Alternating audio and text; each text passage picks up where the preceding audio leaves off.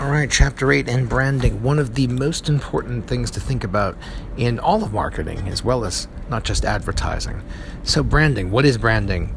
Uh, if I say to you McDonald's and you say the Golden Arches, you have thought of their logo, which is part of the branding, but it is not actually branding. Were we live face to face during this segment, I would talk to you about that and I would say, you know, what do you think of when I say these certain companies? And I would throw McDonald's out there. I would throw Ford out there. I would throw. Um, any topic, I would I would throw the college out there. What do you think about? The truth is, branding is not just the symbols that we use. As a matter of fact, the symbols are only there to trigger the emotional connection. That's right. Branding is a bundle, and listen to this very carefully, please a bundle of emotions and intangibles as well as the tangible aspect of the product. What do I mean by that? Well, let's talk about new car smell, which is mentioned, right? What is the new car smell? What does that mean to you? Well, we all know what the new car smell is, and if you're not sure, you can probably buy a can of it and spray it in your own car uh, if you're so inclined. I don't recommend it necessarily, it's chemicals.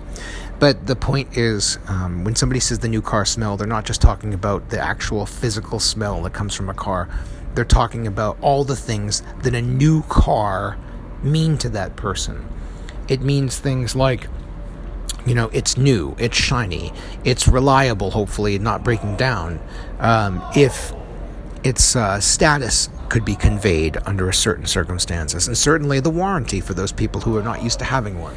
You see if you've got an experience and it's all based on your past experience if you've been driving around a car that gets that's been damaged or not working well if you've been driving around in something that's unreliable or that you feel uncomfortable with for whatever reason, then having that new car is the experience.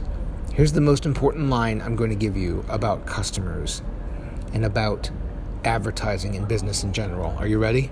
People don't buy things, they buy the experiences that come from the things they buy. One more time. They don't buy things, they buy the experiences that come from those things that they buy.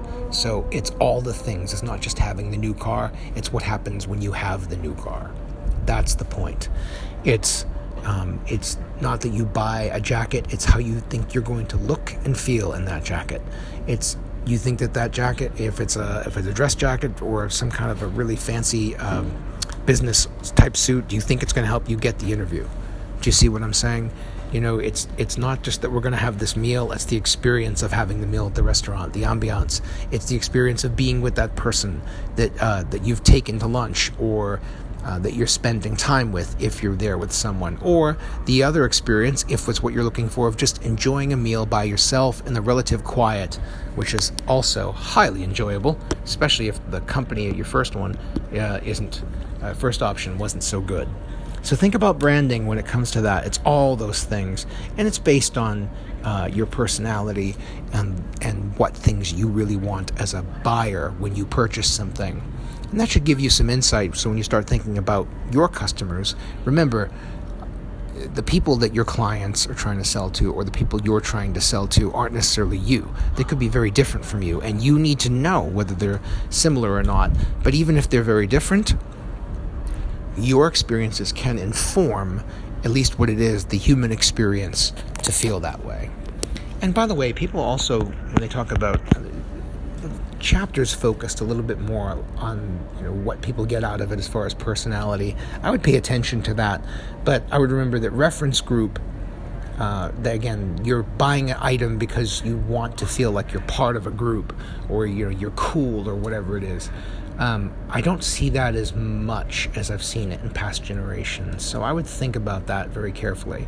And as we start talking about next generations coming up, start talking about, you know, we're not talking about selling to the baby boomers much, unless, of course, you're selling to an older demographic.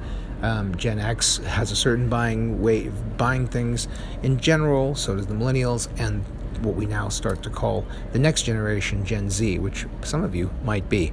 And please do correct me if you have another way of calling it because I am tired of these typical brands that we use. and uh, we get to help define our generations. And the point is that no one individual actually represents their generation, nor does a generation represent any one individual. Everybody is different. But as uh, marketers or as people are running advertising campaigns, we do have to start reaching out and trying to figure out what's important to people and how they buy. So when we start talking about the personality side of it, and they start talking about generations in the in the book, I would just say, um, yes, uh, there's some validity to that, but at the same time, uh, keep in mind that. Um, that there are a lot of things. Getting back to a, a previous podcast, we talked about Amazon and buying uh, psychographics. What do people actually buy?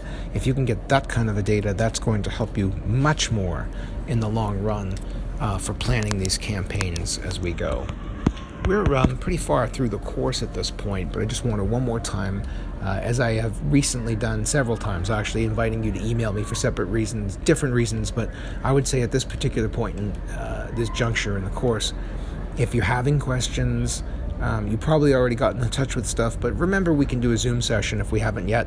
I can do one as a group. We can do them individually if we need to, but I only know that if you make the request by email. And if you do, I will do my very best to accommodate you. We'll try to come up with a time uh, in place that work for you.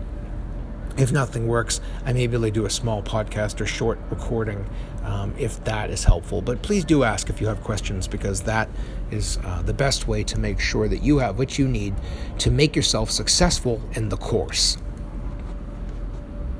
Thanks.